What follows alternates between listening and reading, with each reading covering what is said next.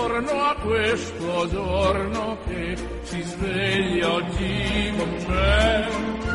Buongiorno al latte e al caffè, buongiorno a chi non c'è. E al mio amore buongiorno per dirle che lei, che per prima al mattino veder io vorrei, è un giorno nuovo e spero che sia buono anche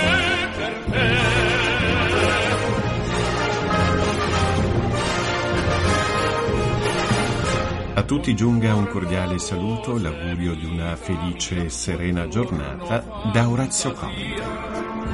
Buongiorno musica che sei l'oblio Iniziamo la giornata parlando, occupandoci di uno dei santuari mariani più famosi in Italia, il santuario Madonna delle Lacrime di Treviglio, in provincia di Bergamo.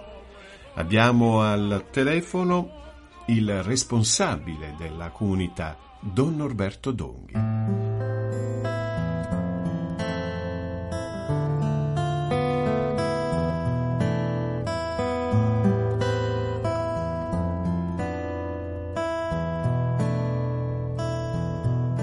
Don Norberto, buongiorno.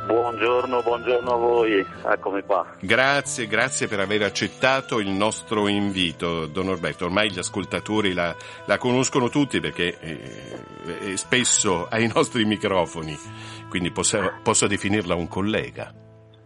Ma sono onorato, grazie, è sempre un piacere.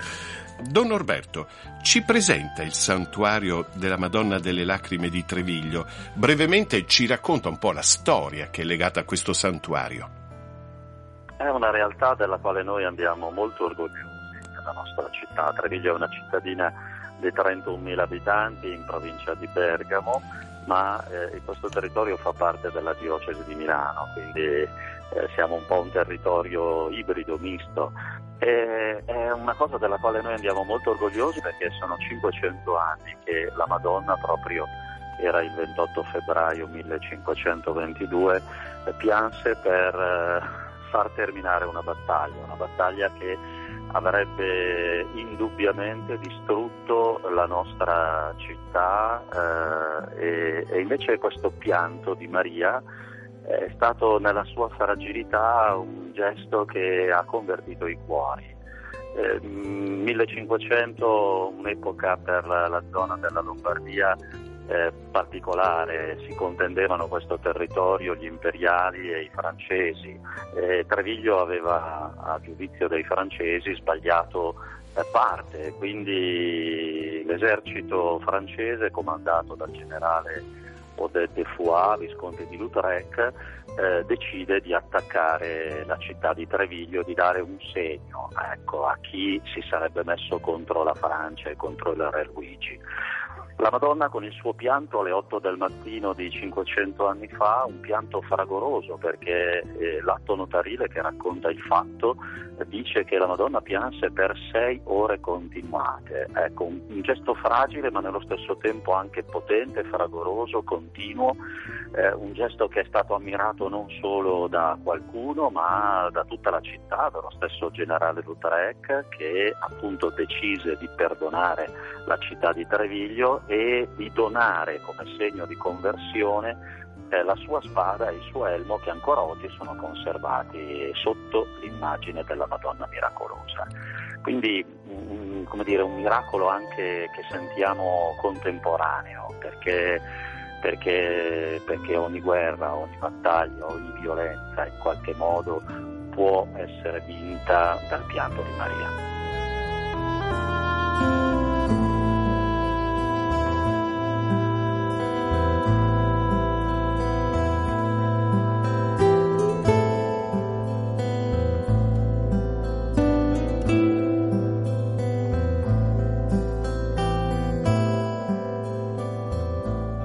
Norberto, la data del 28 febbraio non è dimenticata e ancora oggi è vissuta eh, con grande fede, con grande devozione. Quella mattina, eh, ecco mi corregga se sbaglio, le campane tacciono come, vener- come del resto si fa il venerdì santo. La gente si raccoglie silenziosa nel santuario a pregare davanti all'immagine della Madonna coperta da un velo. Sì, la liturgia è molto complessa e molto suggestiva. La sera precedente, al 28 febbraio, durante una messa detta la vespertina, l'immagine della Madonna viene velata e così resta per tutta la notte, fino a quando alle 8 del mattino del giorno dopo, appunto l'ultimo giorno di febbraio, di fronte alla presenza dell'arcivescovo, perché anche questa è un'eccezionalità del nostro santuario Madonna delle Lacrime. L'arcivescovo di Milano Ehm, normalmente eh, viene a celebrare questa che noi chiamiamo la messa del miracolo al mattino presto e di fronte proprio all'arcivescovo e a tutto il popolo convocato prima di iniziare la celebrazione dell'Eucarestia eh, la Madonna viene svelata ed è un momento sia in quello della sera precedente della velazione sia della svelazione il giorno dopo di grande emozione spirituale, di grande suggestione. E tra l'altro è l'occasione questa della festa patronale che ricorre ogni anno per fare una vera e propria missione eh, che, che, che, ogni anno si ripete. Pensi che da, da, da, da tempo immemorabile eh, si celebra una novena precedente quindi al giorno del 28 febbraio, una novena che è predicata sempre da un vescovo. La novena è, è, davvero molto, molto intensa e molto partecipata. Si comincia al mattino prestissimo, il santuario che pure contiene più di 500 posti a sedere, quindi stiamo parlando di una chiesa anche abbastanza grande. Il santuario è, è, è gremito di fedeli che fin dal mattino presto vengono a celebrare l'Eucarestia prima di andare a lavorare, prima di andare a studiare e poi nei vari momenti della giornata, rosari, celebrazioni, annuncio della parola di Dio, sono sempre presenti confessori per, per il sacramento della penitenza, vengono coinvolti i malati, gli anziani, i giovani, i ragazzi eh, sono nove giorni di preparazione a questi eventi, appunto della violazione e della svelazione, che rendono sì suggestivo, emotivo questo gesto, ma anche spiritualmente fecondo, perché è preparato da, dalla celebrazione dei sacramenti, dall'annuncio della parola di Dio, dalla devozione a Maria sincera.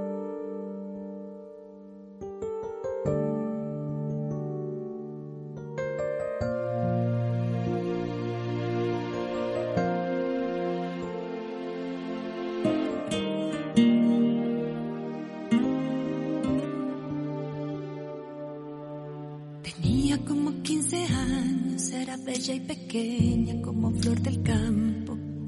Su figura radiante y pura como no se conocía mujer alguna. Fue sumisa ante Dios, mas no ante el mundo. Con frecuencia cerraba sus ojos porque había cosechas en su florescencia. En su vientre crecía un hijo, el más bello fruto de su adolescencia. Por eso hoy escucho rumores del cielo que dicen, ella es, ella es Madre de Dios, Madre tuya, Madre mía. Ah, ella es María, la que nos dice hagan lo que Él les diga. Ella es María de fe, de amor y de valor. Ella es María, fiel servidora, compañera y amiga. Su fuerza y su dolor le dieron sentido al amor.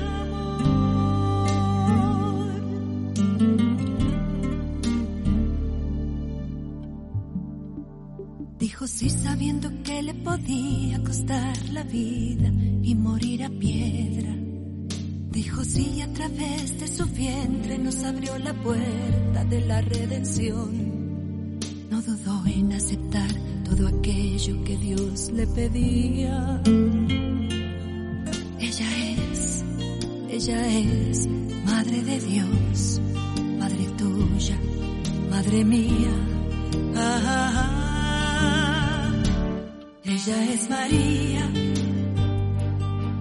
dice hagan lo que. Ella es María, mujer de fe, de amor y de valor. Ella es María, fiel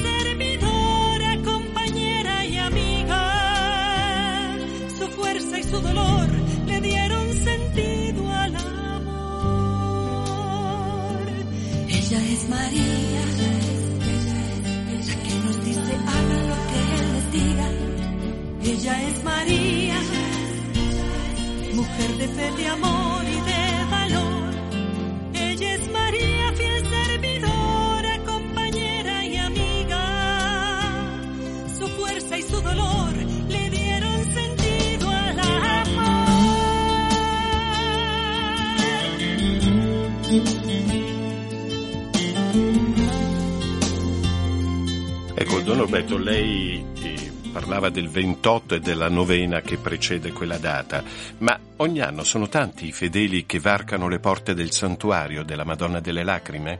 Concentrati nella novena devo dire di sì. Un paio d'anni fa abbiamo fatto, tre anni fa, prima del, del Covid, abbiamo fatto eh, un calcolo ecco, e abbiamo capito che ogni giorno eh, nelle varie celebrazioni dalle 6 della mattina fino alle 9 di sera almeno 2500-3000 persone ecco, partecipavano nei vari momenti, alle varie celebrazioni, ai vari momenti devozionali, quindi un numero davvero considerevole. Eh, però devo dire che il santuario che eh, concentra evidentemente il momento festivo per, per, in occasione della festa patronale, ma è sempre frequentato. Nella nostra città il santuario è proprio posto al centro della nostra cittadina, è un po' mh, la, preghie- la, chiesa de- de- degli affetti, è la preghiera più intima, è la chiesa che resta aperta dalla mattina alla sera senza la pausa eh, di pranzo. E quindi è, è sempre aperta, lì eh, la gente può trovare un confessore, spesso in alcuni orari, ma in abbondanti orari c'è la, la, la l'adorazione dell'Eucaristia viene recitato per un paio di volte sia al mattino che alla sera prima della messa il Santo Rosario, quindi devo dire sì, durante la novena evidentemente molto frequentata, ma durante tutto l'anno eh, il santuario è la chiesa più frequentata di Treviglio. Ecco, abbiamo sentito che sono numerosi allora i pellegrini che si recano al santuario, ma eh, vi giungono eh, richieste di preghiere? Sì, sì, moltissime, moltissime, molta gente telefona, molta gente scrive mail um, abbiamo la pagina Facebook, il sito, ecco, che, che, sono davvero gli strumenti che, che la gente usa eh, per, per, raccomandarsi, per, per, far giungere proprio la propria preghiera, indubbiamente. E noi ogni, ogni volta che recitiamo il rosario, eh, senza nominare evidentemente le persone, ma eh, lo recitiamo proprio per tutti coloro che ci hanno chiesto una preghiera speciale. E io mi faccio portavoce di tutti gli anziani, di tutti gli ammalati che ci stanno seguendo. Porti anche loro da stasera in poi nelle sue preghiere, nella, nella, recita del rosario, porti anche le loro sofferenze, Don Norberto. Davvero, le lacrime della Madonna sono come dire una, un, un segno di vicinanza alle lacrime di tanti uomini e di tante donne, di tante persone ecco, che, che, sono nel momento della prova, però le lacrime di Maria sono sempre anche per, per una gioia. Eh? Maria con le sue lacrime vince il male, vince la prova, vince eh, la sofferenza e il dolore perché sono eh, un segno delle lacrime stesse di Cristo, della passione stessa di Cristo che si rinnova proprio nel gesto delle lacrime di Maria. Quindi certamente. Bene, con questa richiesta termina qui la nostra simpatica e soprattutto interessante chiacchierata con Don Norberto Donghi, responsabile della comunità Madonna delle Lacrime di Treviglio in provincia di Bergamo.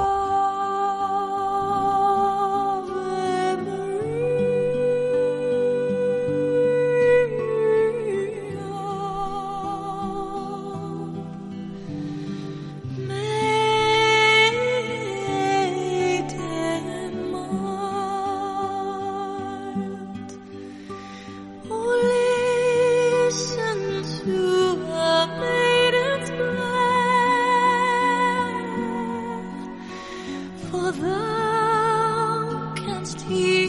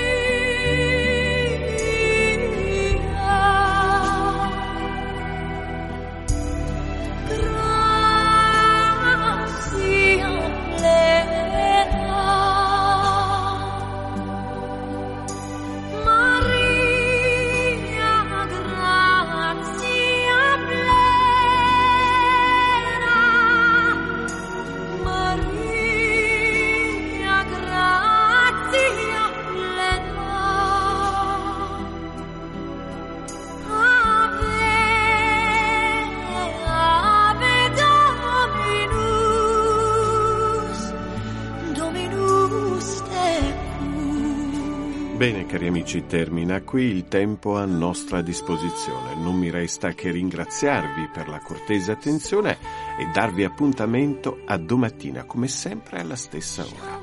Da Orazio Coclite l'augurio di una felice e serena giornata.